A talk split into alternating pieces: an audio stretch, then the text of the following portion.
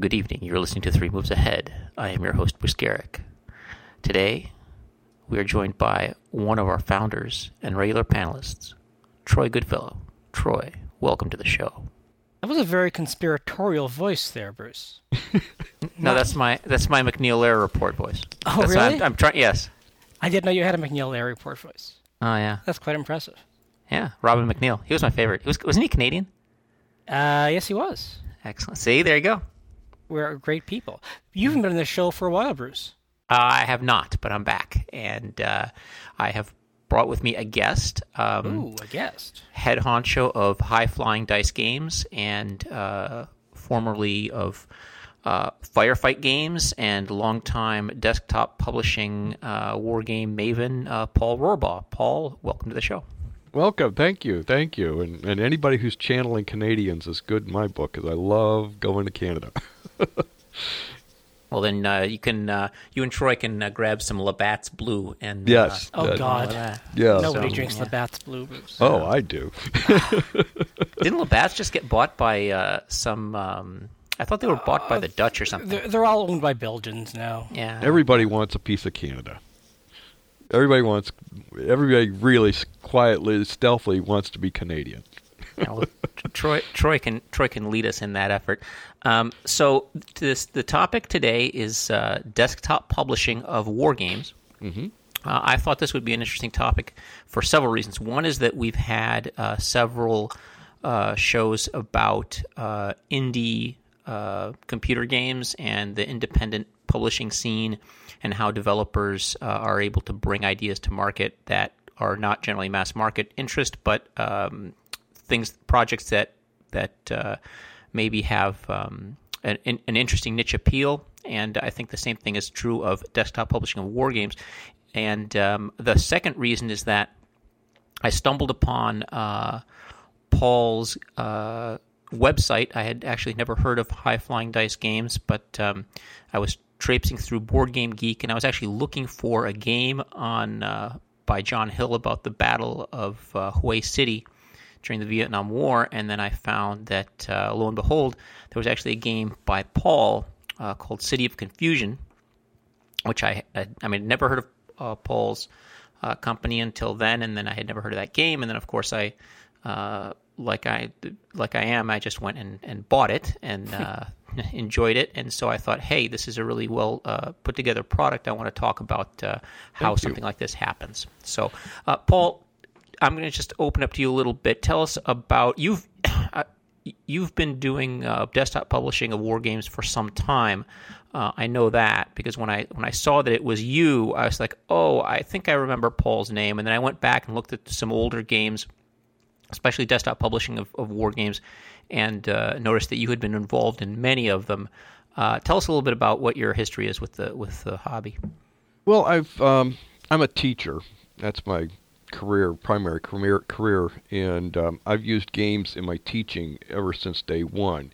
And like many of us, I grew up with games, and I would design games and play test games with my students, and we use them in class. And for most part, during the you know 80s and, and 90s, they would just once we're done, I just put them in the files. And I've got probably about 60, 70 games I've worked on over the years with my students. And um, but it wasn't until 1999 that I came across, or 1998, I came across Microgame Design Group, uh, Kerry Anderson's uh, uh, company in Canada, Okay. and um, I sent him uh, a copy of a, the prototype for Trampling Out the Vintage, uh, the ca- Atlanta A Civil War game. Yeah, yeah, yeah, and uh, he published it. They liked it, and then he just went, "Could you have more?" And I said, well, "Yeah." so I started emptying out the files, and they published uh, quite a few of my games: Med Fury, um, Blood and Steel, uh, the Curse Battles, um, and a number of others. And then he, I got to help develop some other games: uh, Hallmark Gerber's Bitterinder, and uh, his game on Cuba on the uh, Cuban Missile Crisis and so that that's how I got started. And Now, yeah, That's that. That's um, you publishing games through Micro Game Microgame. Design Group. Yeah, Yeah, yeah. okay. And there was no money for that. I mean, it was basically just to get your name in print. Um, Right. I never made any money off of that, and that was fine. And then, um, uh, uh, but I got the next step up because uh, through Against the Odds, um, and was able to become their developer and get some of my more involved, uh, bigger games published. Uh, first one was Dark and Bloody Ground through Against the Odds, uh, the magazine. Now, tell yeah, tell us about Against the Odds because that's actually a magazine that uh, Yes. you can sub- people can subscribe to right now, correct? Yeah, and they're professional. They're not desktop published. They have die cut counters and you know and much more extensive artwork and quality of production than most desktop games have. And uh, and, and so I was able to get on board with Steve to help. I was the first uh, developer, and uh, like I said, got to the, that next level with some of my games being published professionally. And Steve has taught me quite a bit about the business, and in also during that time I got to know Perry more because I would help develop some of his games for Against the Odds. Into the bear into a bear trap was was one, and like I said, I've got this huge file of games that I'd like to get published and get them out there. And so, at one point, Perry and I we went into jointly into publishing these games and helping each other, and uh, that was that was fine. But it just it wasn't. Um, I think we we kind of tapped out with okay. Firefight. And uh, Perry's interest seemed to be diminishing on that. So, and then when the economy kind of tanked in 2008, um, there were a number of things that were happening. No, publishers were cutting back. I had thought I was going to be publishing with some publish other publishers besides Against the Odds, but they scaled back. And I'm not a big fan of P500. Well, okay, that's interesting. So I want to come back to that now. Just before Yeah. we before we continue, I want to tell our, our listeners Perry Moon is um, uh, another one of the sort of uh, pioneers of desktop publishing. Yes. Uh, we tried to get Perry on. He was initially uh, p- tentatively going to be able to join us. Unfortunately, scheduling conflicts uh, ruled Perry out. But um, so we're talking about now uh, really one of the um, uh, one of the leaders of desktop Yes. publishing, and Paul, Somebody Paul I- and Perry were yes, were were uh, working together then. and somebody I really admire. I think we're, in many ways, we're kindred spirits. We like to look work on it, portray in game for topics in history that no one has done before, and looking at at these and and seeing how can we do this and, and not doing the same thing over and over again in terms of game design. We like to I, I kind of like to start with a blank slate and see where the what the situation is and what the story I'm telling in the game and let that d- drive the design approach. Yeah, no, so that's going to be something else we can talk about uh, in terms of, um, you know, what kind of games you guys design. I want to talk a little bit about uh, High Flying Dice's catalog because there certainly are eclectic titles. But let's get back. I cut you off, and I want to continue the the talk about why you don't like P500. So there's this model for our listeners who don't know uh, that GMT Games has sort of. Uh, popularized and, and, and shown to be viable, which is that um, you know they'll get a game into development, uh, but they won't go ahead and produce the game until they have 500 orders for the game. And Well, so that- that's not even- It's kind of okay. And even even though GMT is honest came up and said, you know, 500 is not usually what they go for. it, it, Okay. it sometimes it could be as many as seven, 800, or a thousand. Um, and that, and they're not alone in that regard too. I you know most publishers have some sort of pre-order process threshold Right. that you have to go through. But that's the idea is that there is a th- there is a there is a, I mean it was called P500 because originally I mean that, I, I don't know how That's they're doing what it now, but was. 500 and the the idea is that there is a th- but I want to just just uh, establish for our readers that that's the idea that's the concept a threshold you you have interested gamers but if you don't get enough interest in terms of whatever level they set five six seven eight hundred uh, thousand copies they're not going to make the game period Right. And I, I don't like the P500 process as a designer and a, and, and a historian, um, mostly because the publishers are asking you, the designer historian, to do all the marketing and promotion. I see And you know, I, I'm a game designer, and and I like that's what I like to do. I like to do the research. I like to do the design. I like to work with play testers and and do that part of it.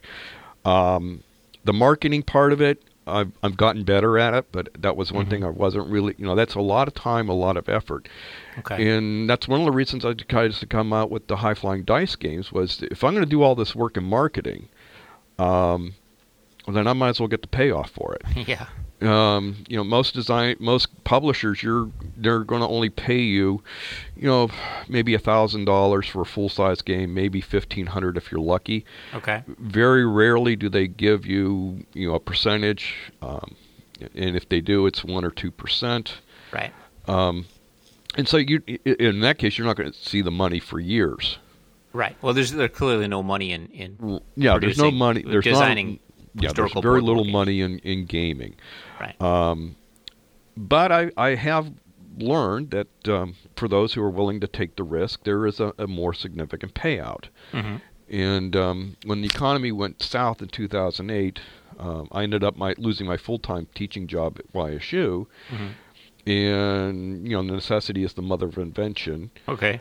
And we were also going through. Uh, ATO was having a crisis where they lost their their graphic artist, and we had they had to come up with a new graphic artist, and we had a number of people who stepped forward and you know got them through that and tried out for the position of graphic artist for ATO, Okay. and that's how I ended up meeting Bruce Yerian. Okay. Um, Bruce was one of those, and uh, he he got some of my games uh, to work on, is particularly Name the a little game that he got to work on. Yeah, some of the ones that ATO I give an ATO, and even though he didn't get the job, he he contacted me. He says, you know, I really like your work. Is there anything you can do that we can do together? And I said, well, you know, this is maybe this is an aha moment, and uh, uh, Bruce is is you know the primary graphic artist for the High Flying Dice games, and we were able to came in January 2011. We we launched, Okay. and um, it's worked out real well. I mean, we're uh, it, it's it's turned to the point where I'm I'm making probably if as much or if not more on the game, High Flying Dice games I am teaching. Oh, that's great. We're selling. We're, right now, we're selling about uh, three to four games a day. Okay. well, And, that's uh, during the holiday season, we're we're almost six games a day from November to January. Well, let's talk about some of those games and the way that you do this. So now you are a, a um, you're a uh, desktop publishing publisher. Yeah, primarily we we do have two games in what we call professional, where series where we have die cut counters, full bleed maps. They're Okay. more they're you know what you would find you know like in GMT or Multi-Man or or any of the other publishers, but they're just two right now in that line. Everything else is desktop published. So that would be uh, Test of Metal and And- uh, Bloody hell. and Bloody Hell. So those are both uh, those are both Normandy games, uh, or or not Well, Normandy. um, not, they're they're ni- they're they're France forty four games. 44, France yeah. forty four games. Yeah. So, uh, let, but let's talk a little bit about your games. Um, but first, I want to ask if Troy, have you ever have you ever had the the pleasure of um, of playing a desktop published war game, Troy? I haven't. Um, generally, uh, it's I tend to go to the, the bigger places. I go through. Uh, I, I guess that the, one of my questions is, uh, I got me one of the great appeals. I, I checked at your storefront and I looked at it like, oh my god, there's a game about X. There are never any games about X. And Yeah. same thing with Firefight. Uh, you know, there are games about the Greeks and the Turks fighting uh, just after World War One. There's some really the types of forgotten front stuff that we talk about sometimes on the podcast. Wouldn't it be nice to have a game about X? So I, I see that uniqueness as one of your great marketing devices. You know, there's you can't get a game of you. There's no way GMT will be able to sell enough of these to justify the quality of the components uh, that their audience demands. So I guess, but I'm a big c- component guy. I like having my blocks and my stickers and everything moving very nicely. So I guess the question from the desktop publishing angle, this is some. I mean, I guess the closest I come to it is my friend Dirk Knemeyer at Conquistador Games, and he doesn't do it really desktop. He ships everything, he designs it himself, and then he ships it out to China, and China sends back the components. Yeah, uh, so that- it's just, it's just not desktop publishing at all. It's independent. No, but it's- that- that's but, not desktop but it's publishing, Not, but it's not you know at the level that you're doing it. You know, it's very classic. You put stuff in a bag and send it out. The question, I guess, is um, your your customers um, component design. What goes into a good component design for a desktop game? Because you have to have, it has to be readable, it has to be right. durable, but it also has to have this cost issue and be able to be shipped at a relatively low price. Right. Well, I'm fortunate that I have Bruce um, because Bruce is a one, and, and now Nils Johansson. Yeah, we got to talk about Nils Johansson. He did a great job. Bruce yeah. being Bruce Yarian, and, and Nils Johansson did the graphics for City of Confusion. Tim Allen with the cards. Yeah, um, City of Confusion's uh, graphics are fantastic. I want to talk about it more you. later. Thank you. Um, it, it, it, I think first and foremost, you know, it, has been the graphic artists who take you know my playtest prototypes and and take them to a whole new level visually. And let's face it, with board games, you know, that's an important part component of these games. People, you know, they like the the, aesthet- the, the, the aesthetics. They like the visual component has to be top quality um, and and and the and the, the kinesthetic feel of playing a board game. Right. Those are the two yeah. big components. Separates them from a from a computer game, right. as well as a social dynamic. So you have to have those kinds of things in, pl- in play to attract people to the game table to play these things, as well as the topic and, and the design.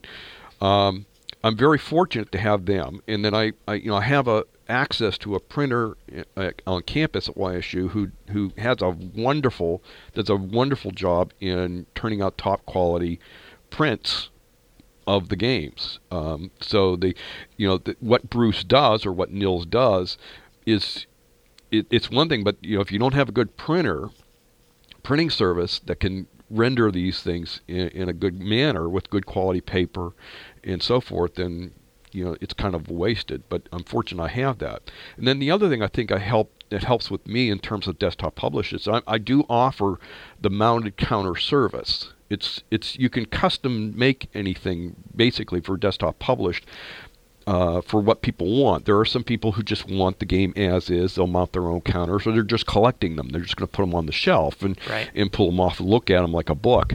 Right. Um, there's others who you know they're not comfortable with mounting counters, especially if they're double sided. But I can do that, and I don't charge an arm and a leg for that.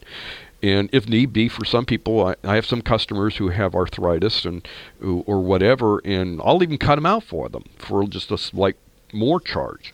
So and and I try to keep my prices as low as possible. I mean, like you said, we're not going to make a ton of money. Nobody's going to get rich on this, but you know, it's still I try to keep it low, and so that we're making some money. I'd rather sell a lot of games at a low price than um, just a few games and, and gouge people. And, yeah. and and and that's the other thing too is I they're doing well enough at this level with with that kind of people seem to like the amount of counters I give them, uh, I can provide for them in, in what there's there at, at these prices. Um, I have looked into laser cutting, but to do that would, you know, for some games, would more than double the price. And then, of course, when you do that, if I, if I'm going to have laser cutting, then I have to figure out okay, how many am I going to get done? How can many can I sell? If you guess wrong, you're taking a bath, and right. it could put me out of business. And then I also have inventory that I have to maintain. And I this is out of my basement of my house. I don't have right. the space. Right. Um, and then I'm also going to have to pay taxes on all that inventory. Right. And so it just takes it to a whole new level where your costs go significantly t- uh, up. And if you, but right now I'm doing well enough a, as a print and, a, and, a, and assemble upon demand that people seem to be pleased with what they're getting. Yeah. So let's talk a little bit about what you get when you uh, when you uh, order one of these games. So I got um, I bought a couple of your games. Uh, mm-hmm. I bought City of Confusion, which okay. is uh, about uh, battle for uh, Hue City during Tet 68.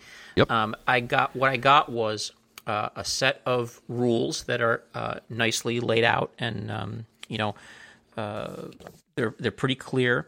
And then I got a series of beautifully designed. I really like um, I really like what Nils did with the um, terrain effects chart and mm-hmm. um, the uh, random uh, random events chart, and then uh, you get uh, those are. But these are all on you know uh, eight and a half by eleven sheets of paper. I mean they're very nicely printed. The the, the cover sheet is um, you can see it on the website. I mean, it's a it's a photo with some very nice graphic design done over it, and you just get it as a eight and a half by eleven uh, sheet of paper with that uh, printed. It's, it's good quality printing. It's, it doesn't smear. Um, and then the maps are basically 11 by 17 uh, sheets of paper that are a little heavier. Uh, Yep. n- not very heavy, but uh, uh, you basically what then you do is um, oh then you also get the counters. So I asked for the die cut counters because um, uh, it just saves a whole heck of a lot of time. I have to go to you know You mean mounted counters?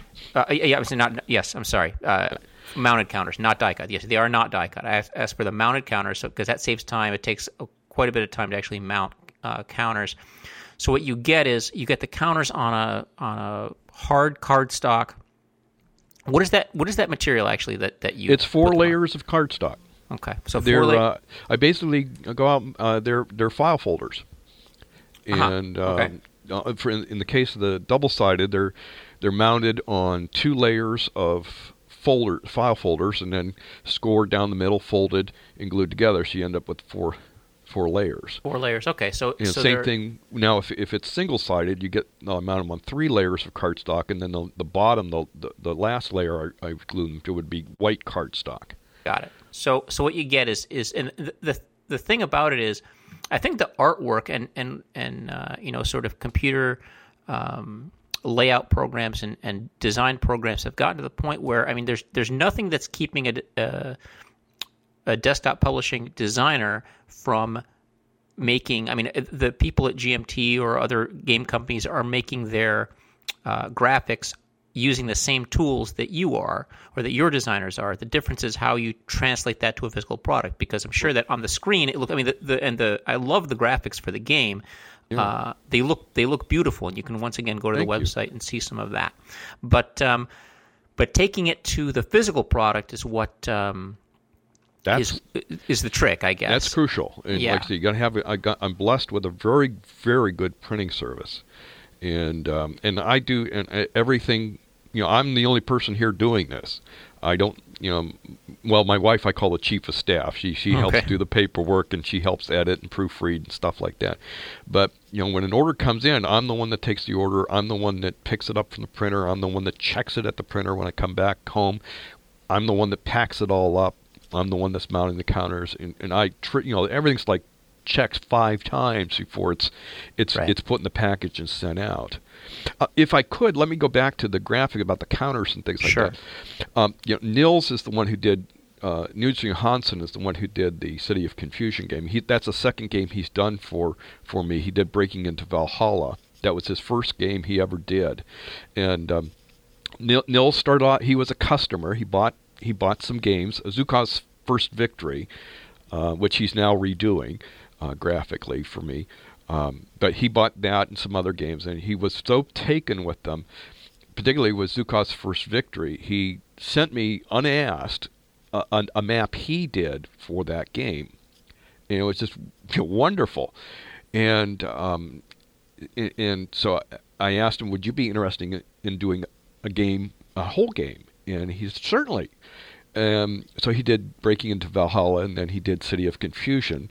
Um, his full-time day job, he, he's a he's a fashion designer for Prada, and so he's he's he's got that artistic background, and he's coming at it from a different angle. These games from a different, uh, you know, he's a customer. He's been a customer. and He likes history, and so he's bringing a whole different level of enthusiasm, interest, training, and perspective, and and that's wonderful. I mean, um, but just for the counters on the City of Confusion, one thing about desktop publish, you you have a lot more freedom to do things desktop published as than opposed if like you were in a regular firm. Um, because now, if I, you know, things I we do I do for ATO, I have to keep in mind. Okay, this is their printer, this is their format. It has to go in a magazine, or it has to go in this size box. And quite frankly, like for City of Confusion, there's no way we could do those as die cut counters. The- Why is the- that? uh, the just the production with the level of artistry he put in there um, to uh, for a die cutter to get those and try to get them lined up and everything done and so you have a clean cut die cut counter hmm the amount of slop the amount of wastage that you probably would have to tolerate and pay for to get you know say 500 or 1000 good quality um, die cut counters uh, mm-hmm. to make games with uh, would probably be unacceptable. Wow. Uh, it would. It, it's so as a desktop published game, he can do a lot. And same thing with Bruce. They can do a lot more creative things and not have to worry about. Okay, do I have to? Will this be die cut properly? Will the will it line up properly, or can I get you know you know, I can I can have 320 counters, not just 280. um, yeah, they can they can push the envelopes a little bit more, not have to worry about um, cost considerations too much because again we can do it a little cheaper and uh, not and again it's going to be on demand print on demand. I don't have to worry about inventory. Uh, i don't have to worry about you know i have to sell 500 of these things. Um, so we may can't do there's some people who would be uh, quite frankly are totally turned off by city of confusion. They don't like that busy artwork. Uh, so you know and you know that's fine. That's that's aesthetics. But i would rather have my games be you know i take experiments. I try to test pushing envelope in terms of design and what can be portrayed in terms of a game. Um, in, in, topics, but so I want I would like my graph. I, I, extend the same privilege and opportunity to the graphic artists, and when you're a desktop published company, you can do those kinds of things. Uh, you know, more established companies, they got a bigger client base. They're trying to sell more, appeal to a bigger audience. They may or may not want to do those kinds of things. Okay, so when you let's talk a little bit about your topic choices. I mean, you have games that go from you have a um, another one I bought. You have a solitaire game about the Gaza missile crisis in right. uh, November of 2012. Uh, you also have a two-player game about the attack on Pearl, just the attack on Pearl Harbor. Right. That's it. I mean, yeah. not not the Pacific War, just the attack on Pearl Harbor. Then you have uh, a game about uh, the um, a battle between the uh, ARVN, the uh, Army of the Republic of Vietnam, and oh, yeah. the uh, North Vietnamese Army during the Easter Offensive in 1972. Yeah, An Loc. Mm-hmm. Yeah, An Loc. And then you have uh, a whole series of games uh, about the um, German Blitzkrieg in France. Mm-hmm. Uh, you have a game about uh, the battle, about a battle uh, in uh, in Burma. Mm-hmm. Yeah, yeah, Meiktila. Yep. Um, yep. Let's see. You have uh, a game about uh, the battle in the Civil War that I've never heard of called uh, Opequon Creek. Yeah. Oh yeah. Yeah. I'm very proud of that one. Devil Takes All. Yes. Yeah. I most of these. Well, Devil Takes All. I, in particular, that's one because I, I have a big interest in President McKinley um, that goes back to when I was in fourth grade. And uh, McKinley grew up near what I where I live, hmm. and uh, he's his his birthplace memorials in Niles, nearby Niles, Ohio. I got to work. At the, I started my library career at the McKinley Memorial in in in uh, in Niles, and I wrote my master's thesis in history on that institution. And uh, I'm writing a book, a biography on the um, on the his best friend Joseph G. Butler, um, who had that memorial built. And well, William McKinley fought at the Battle of uh, of Opequon Creek or the Third Winchester, and he became he was his he was a hero and he was he helped lead the charge alongside Rutherford B Hayes that turned the Confederate flank and destroyed the Stonewall Brigade and his name was mentioned in dispatches back to President Lincoln. I mean it's a big deal and nobody had ever done a game on that. Nobody had ever presented that story in history about the American about the Civil War before in game form and I had to do that. So that that was one that I uh, started designing work on when I started my library work in, back in 1990 in, at the McKinley Memorial. So when I finally was able to get it published, you know, through High Flying Dice Games, it was, uh, and, you know, really, really uh, a big moment for me personally. And I'm just absolutely delighted with the job that uh, Bruce did with it. Well, tell me about some of the considerations that you have for making these these games. Like it says, you when your your um, little uh, catchphrase here is from the filing cabinet to yeah. the gaming table. yeah, I mean they're literally they're in they're in. I've got file cabinets full of prototype. I've got well, it's not a file cabinet anymore too much. It's a big, huge, couple big, huge plastic storage bins. Because um, I we've had some basement floods over the years, and I've had lost a couple of games um, prototypes games due to the due to the to the water damage, but uh, I've since resurrected them. But um, uh, but they're now they're in uh, plastic storage bags, storage boxes. Like I said, there's probably about sixty some games in there. Well, tell me about the, some of your choices because the, the thing that one of the things that I I uh, noticed about your um, about your selection is that they're all battles, right? There's the there are naval battles. It's you know um, Cape Matapan. There's yeah. uh, you know Mitla Pass during the '56 Arab-Israeli War. All yeah. your um, no, there's all, a couple. There's a few strategic level games. There's um, you know, Operation Kadesh, which is the 56 Arab-Israeli War, the Six Days of War, which is the entire 67. Yes. Yeah, but those are small. Um, I mean, those are small games in the sense that the you know the the Arab-Israeli War. I mean, it's it's such a tiny area that. Uh, uh, I mean, I understand what you're saying, but it, there's there, there there aren't any of these. I guess what I was driving at was that uh, the topics that you choose sort of seem to have to be uh, they're constrained by you being a desktop publisher, right? So you can't. Well, somewhat.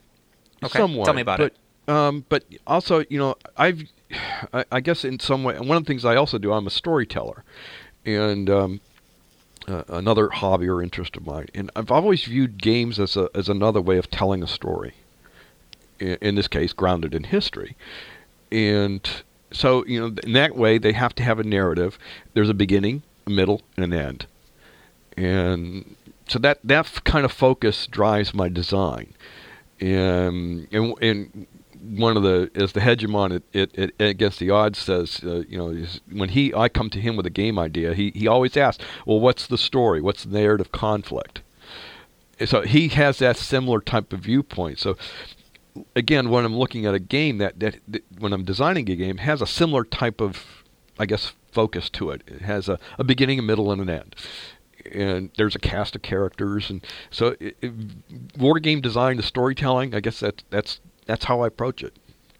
In battles, you know, that kind of operational or tactical le- design level kind of has that all those aspects built in. I guess I mean one. Th- you have quite a few solitaire games.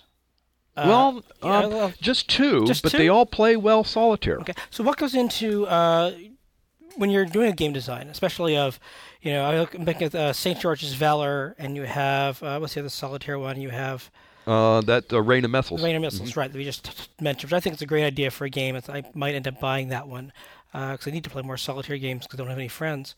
Um, the uh, what goes into just to make a game uh, at the desktop publishing level where you really have this almost complete freedom to do whatever battle you want, whatever structure you want, whatever system you want. Um, yeah. From your level and your perspective, what goes into deciding? Okay, this is going to be the scale. This is going to be the number of players. This is going to be the mechanic. Uh, because yeah. when you have that much freedom, sometimes that can be overwhelming, and some that's why you have so many designers do the same mechanic over and right. over again. So just change the setting up, or they might change the deck, or they might change a few things. Where your games do run quite a bit of a range. Well, thank you. Um, well, a lot of it comes from reading and what strikes my personal interest. But as I said, uh, I started doing these things uh, when I was a teaching as a teacher, and and some a, lot of the games have been driven by my students, what they're interested in. Um, uh, for example, that game Day of Infamy, the Pearl Harbor game. Um, that's a uh, it started off as a solitaire game, but it kind of morphed into a two-player game because of the the play the game the play testing with the students. And I created the game um, primarily um, because for I w- when I was at Youngstown State University full time, I was involved with the English Festival, and uh, in 2001, um, that was of course the, the 40th anniversary of, of Pearl Harbor, and a lot of the a number of books that were in the reading list that year had to deal with um, World War II and, and specifically um, Pearl Harbor and the the war in the Pacific, and the kids were reading uh, those. And so I was asked to do a presentation on Pearl Harbor and what caused it, what led up to it, and what came out of it. And for the students who were attending the English Festival, so I, I had this game that had started working on with my back when I taught eighth grade, and I got it out of the files, finished it up, and gave it away to the kids, all the people, all the kids who attended the sessions. And uh, so I wanted something that was quick to learn, easy to play, and um, uh, use that card you know driven mechanism so it'd be easy for kids to access and, and also get their interest you know, pique their interest maybe in, in the event as well as the game so in, in, in many ways you I have my students to credit as to what these games are all about because it was their interest that drove it I want to. I mean, I, I, I used to teach as well. I taught history uh, in high school, and it was actually it's not easy. To no, get, it's not to get games. First, it, past the, the, the, the curriculum committee is one thing, especially in this day and age where it's all about you know Standards. testing, testing, testing, and Yeah. standards. So, actually designing a game and bringing it in and play testing it on students, and you might that might take a whole week uh, to actually go through it and understand it, or at least three or four class days, mm-hmm. and that takes time. right Um, so I just want to take a bit of a sidebar. How did you make that work? Well, I, I, I, I, I would play some simple games like Jeopardy. I Right, you know, have a course, Jeopardy yeah. review game that would get them interested, you know, involved in the concept that oh, Mr. Rohrbaugh plays games, you know, at least for that. Um, I always taught uh, American history, and one of the units we did was the Cold War, and I had a, I designed a classroom simulation game on the Cold War, which you can, by the way, you can download for free from the Academic Gaming Reviews uh, website and the kids had a ball with that, you know, playing that, and would would take three days to play it. One day to teach them how to play the game, the second day to actually play it, and then a third day to debrief or go over it. And um, and I guess some that was done before the era of standards, but standards-based education. But even still, I mean, you I can still cite the standards in the in the lesson plan Of for, for that game. You- So you can still do it today, and I still have teachers who email me once in a while and say they downloaded the game, they they played it, and they liked it, and their kids liked it. Um, but so that after a while, it, you know, I got the rep that Mr. Rohrbaugh was the the game guy, and then after school we would play games. Um, we would, you know, on other topics, and and it, it wasn't just didn't have to be my games, my war games. It could be anybody's games, and it didn't have to be war games either. It could be chess, it could be you know scra- Scrabble, it could be whatever anybody wanted to play. And so, you know, for about two hours after school every day, you know, whether you know as much as we could, you know, we had a bunch of kids playing games in my classroom, and um, we did that for ten years. So, how about is, is that where you got your play testing as well? Uh, a, a fair amount of it for done for for the you know the alpha testing. Yeah. Yeah. Now when when I do it now, I mean when games come up, we, they they go for you know second or third rounds of play testing. Uh, it's it takes about four to five, maybe six years, depending on the, the how the complexity of the game, how much is involved in it, for before it's it I send it off to Bruce. Really, or- or six anybody years? Else. Oh yeah, yeah. How long has City of, of Confusion been uh, in development? Well, City of Confusion, I th- see that game. I think I first started working on back in 1991. Well, you wow. have a, you have another. Yeah. You have another. Is is that related to a bloody business? Because that's uh, uh, didn't. Oh, that was yeah, that was first brought out as as in firefight games as Bloody Business. And and is it is it this, is it uh, It's a, is it is this a later development of that game? Yeah, what we did uh, when Bloody Business, when I gave it to to Perry to do, um, it was called. Perry came up with the title for Bloody Business. I'm terrible at coming up with titles. Okay. I'm, I'm horrible at it. Um, 99% of the titles that you see on the on the covers are somebody else came up with them. Um, but uh, I forget what the title was. I have to go back. I'll have to dig through the files to see what it originally was. But then Perry called it Bloody Business, and it was published Firefight Games. And I, I you know, it maybe sold a couple dozen copies. I, I don't. Re- Perry could tell you more, but I mean, we didn't make any money really on, on the Firefight Games. Uh, but it got a really good review in Paper Wars. Okay. And um, but you know, like any game, it has addenda. I mean, uh, you could have somebody go over. You could have a hundred people look over a game, and you're still going to have things that get passed, Right. passed, done. You know, it's just they're complex beasts, and and in fact, the more people you get involved, the more chances something's not going to get. One of them isn't going to. One one thing that they didn't they want done didn't isn't going to get. It's going to get lost in the noise, and no matter what. So uh, it's just a you know uh, uh, the nature of the beast, but.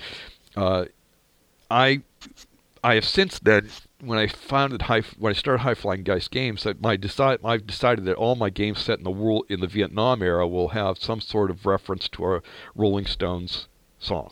Okay.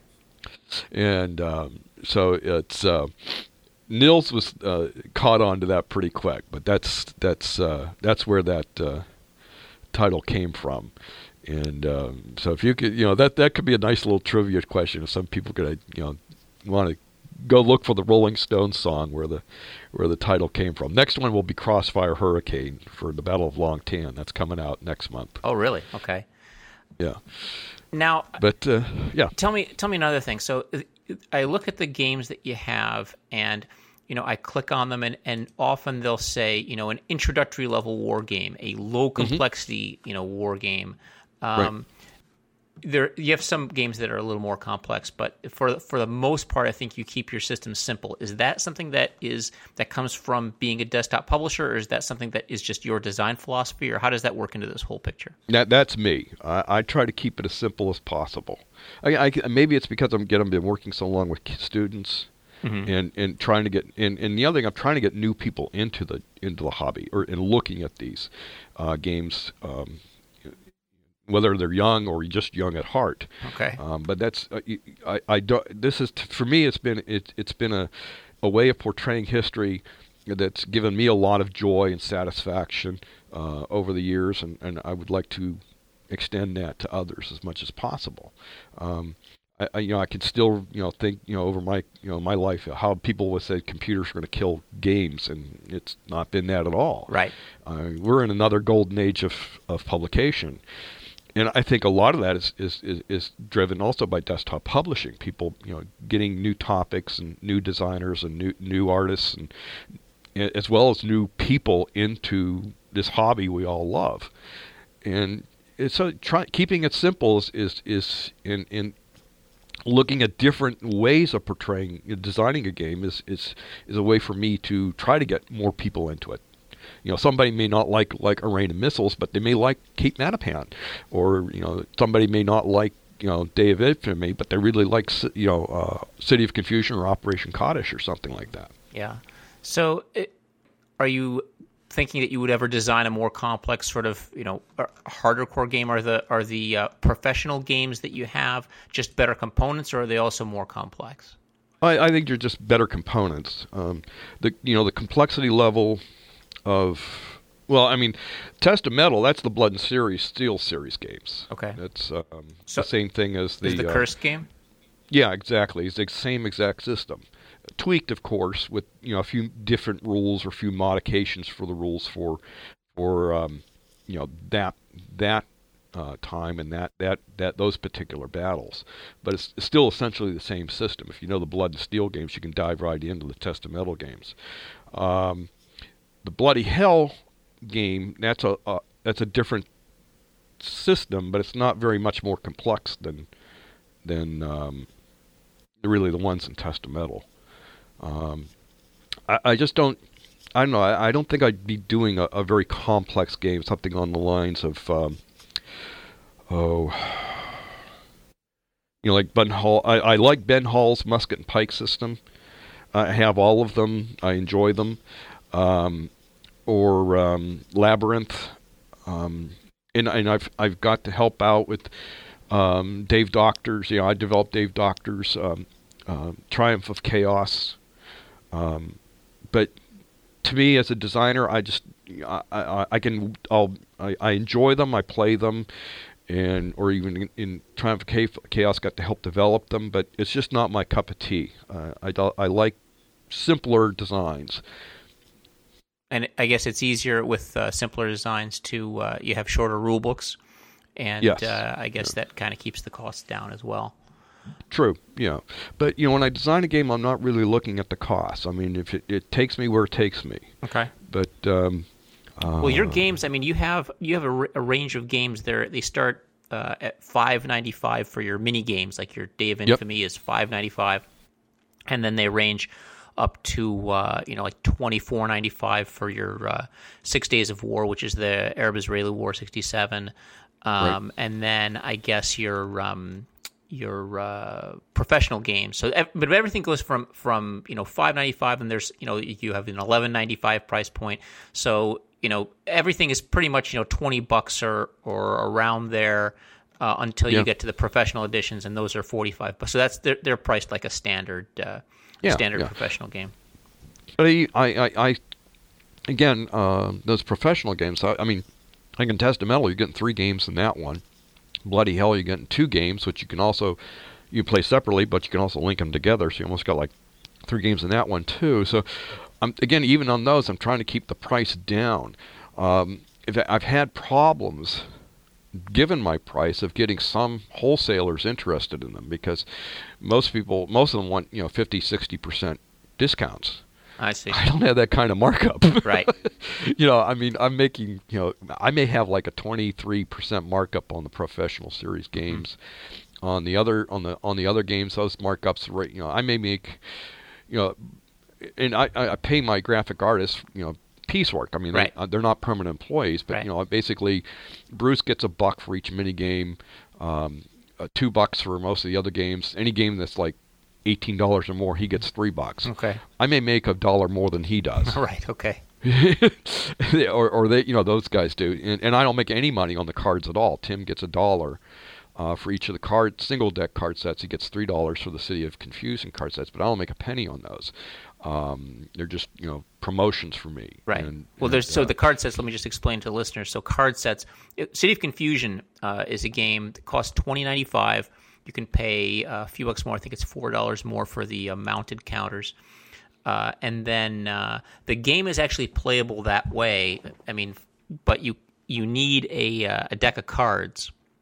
Yeah, two deck of cards. Two, yeah, yeah, two decks of cards. Yeah, that's true. Yeah. And then uh, and and dice, um, which are not included. But the uh, the the deck of cards or the two decks of cards um, can be replaced by something that Paul can provide as a very nicely produced uh, set of uh, City of Confusion. Um, cards that are specific to the to the game.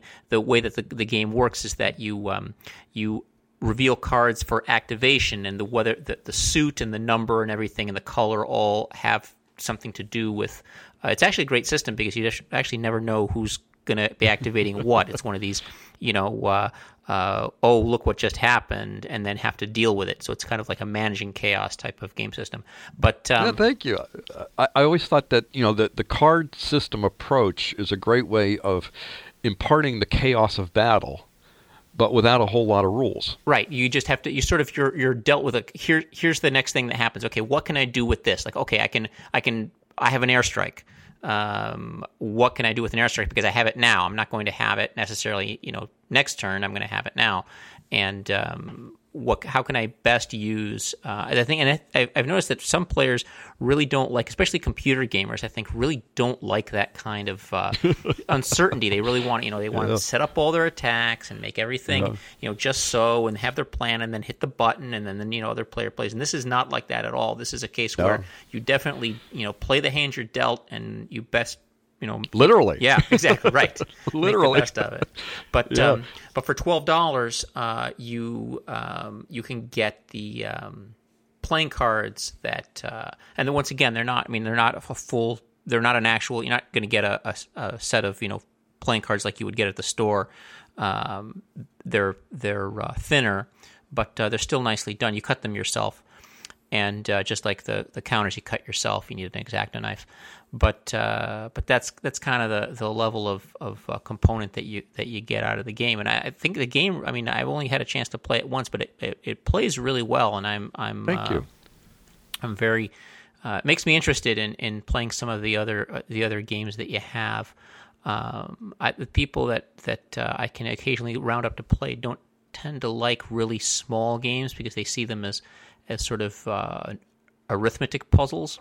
So Hmm. uh, so I'm I'm looking at some different uh, different. That's You know, the- I hope they understand there's a lot more than that Yeah. packed into these games. I, I, I haven't I, I can't vouch for that because I haven't played any of them. But that's the that and not just your games. Any any game. Uh, people that I've played with sort of feel that um, if you get a game that's too small, there's got to be a solution to it. Yeah. Uh, Well, and that, and that that's uh, that's uh, you know kind of th- something that any desktop publisher has to contend with because there is a significant number of people out there who think, well, if it was a good enough game, a publisher would take it. I see.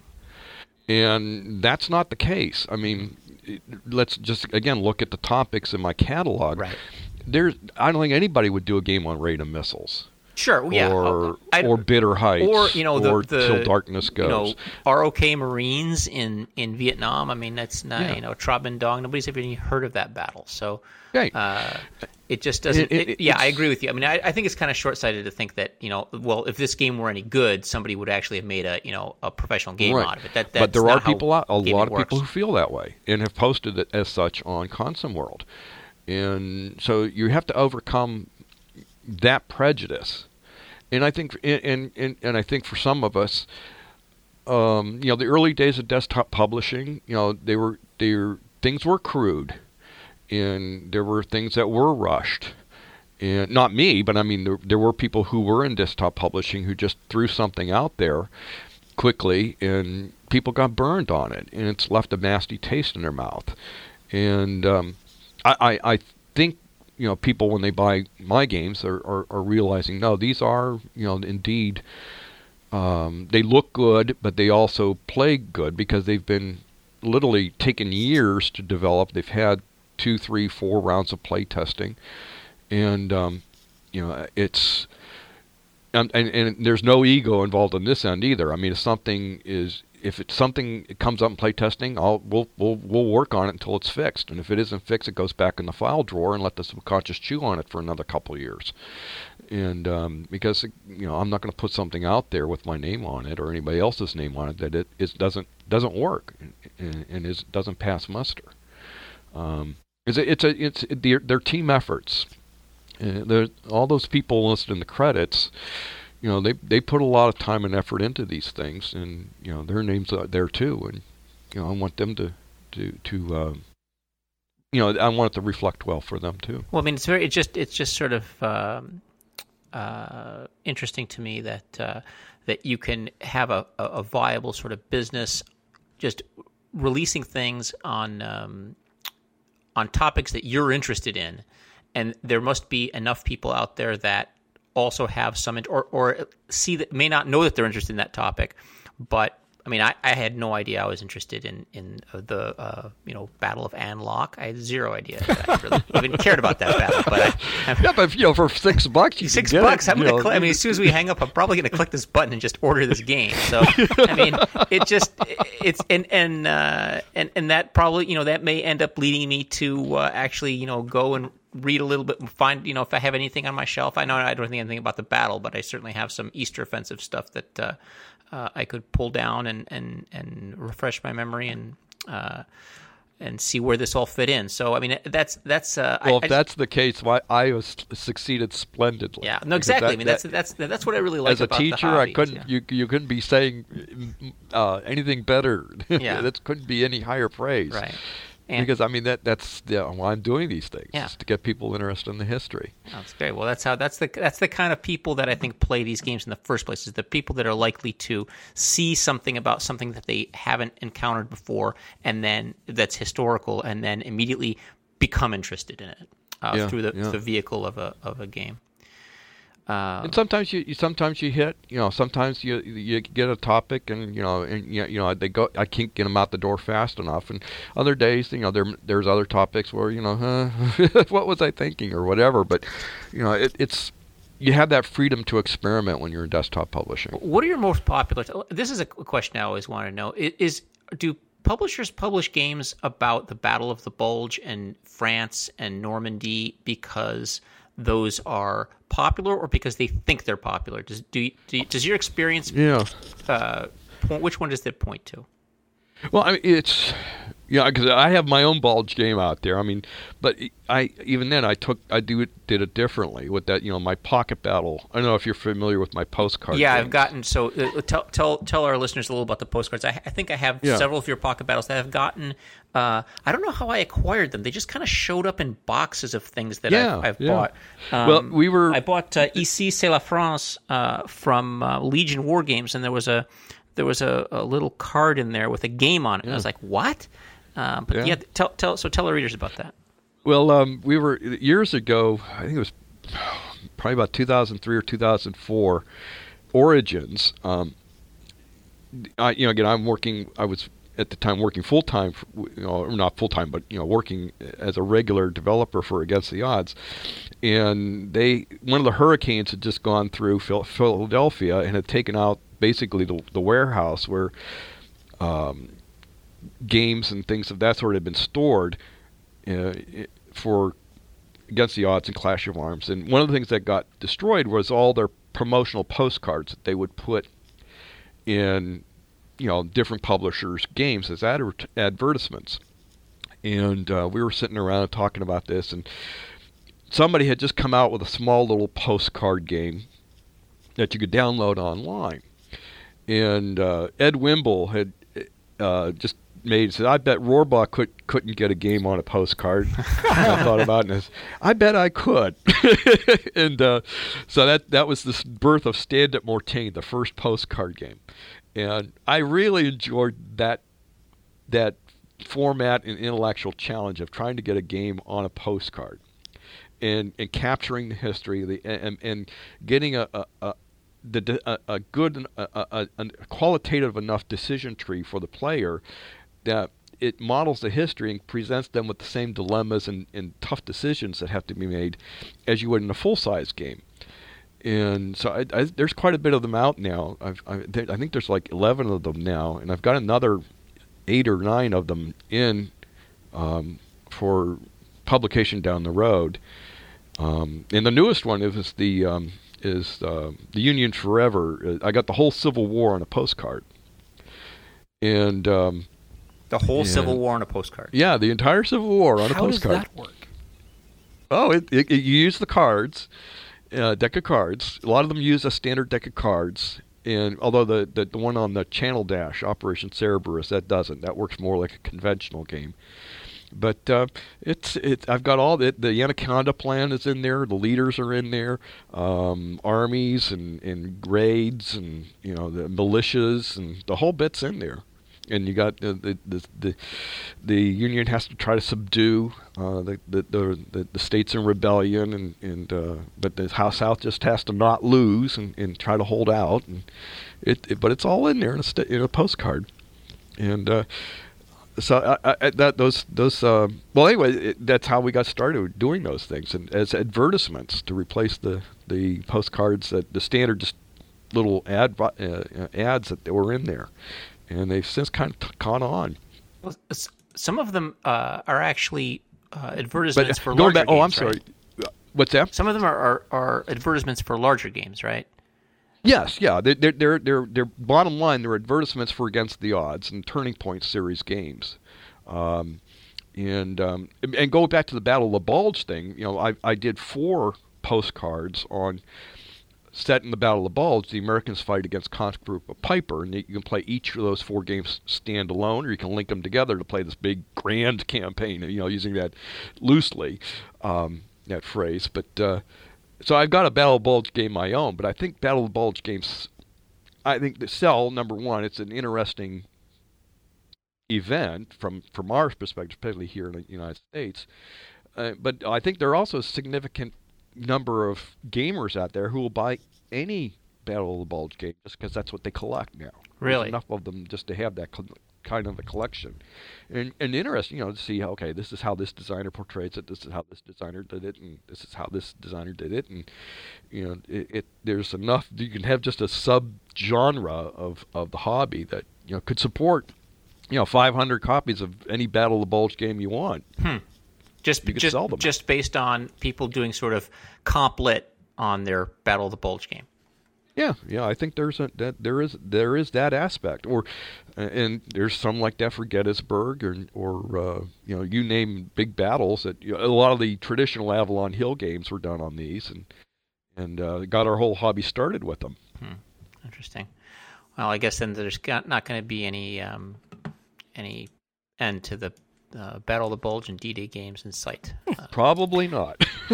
so, have there been any scenarios, any battles you've tried to model, or any conflicts you've tried to model through your systems and through your games that have just defied your efforts because you have quite a range here. Um, but is there anything that just could not get through playtesting? This cannot be done, or this is not interesting.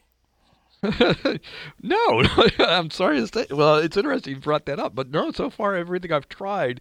I mean, but you know, granted, say. Sometimes things go right out of the bat, right out of the gate, and they work real well. Um, but others, they you know, they, they go back into the file drawer and let the subconscious chew on it for a couple more years or whatever. But I haven't had any duds yet. That's interesting that you bring that up. Uh, I haven't had any topics that we've started off. But again, again, I'm, when I start a game, I'm usually my, I've got it already. I've been thinking about it, thinking about it, reading about it, and I, by the time I start designing it, I've pretty well thought it out in my head how this is going to work. What's your most popular I don't know, game or topic that you can recall designing? Oh well, the high flying dice games, the, those French Blitzkrieg games, those are those are all uh, one person buys them, and they come back invariably a month later buy all of them. Really? Um, those are very them. popular. Yeah. I wonder if they um, play them or collect them. That's that's my that's my big. Yeah, I, yeah, I wonder. Um, but uh, they they connect on some level. Um, now my um, with Against the Odds, my Valley de l'Amour, the the Bien Phu game, that did that's done very well. Uh huh.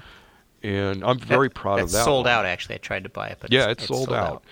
Unfortunately, they won't be able to reprint it. Why is that? Uh, well, the graphic artist won't release permission. Oh, really? Uh, yeah, and uh, so For any of those reason? that he, he just doesn't want to do it. Because he won't. He wants thinks he he's going to sell it to uh, Paramount or something. I don't know, but uh, uh, it would be a good moneymaker, but he doesn't want to do it.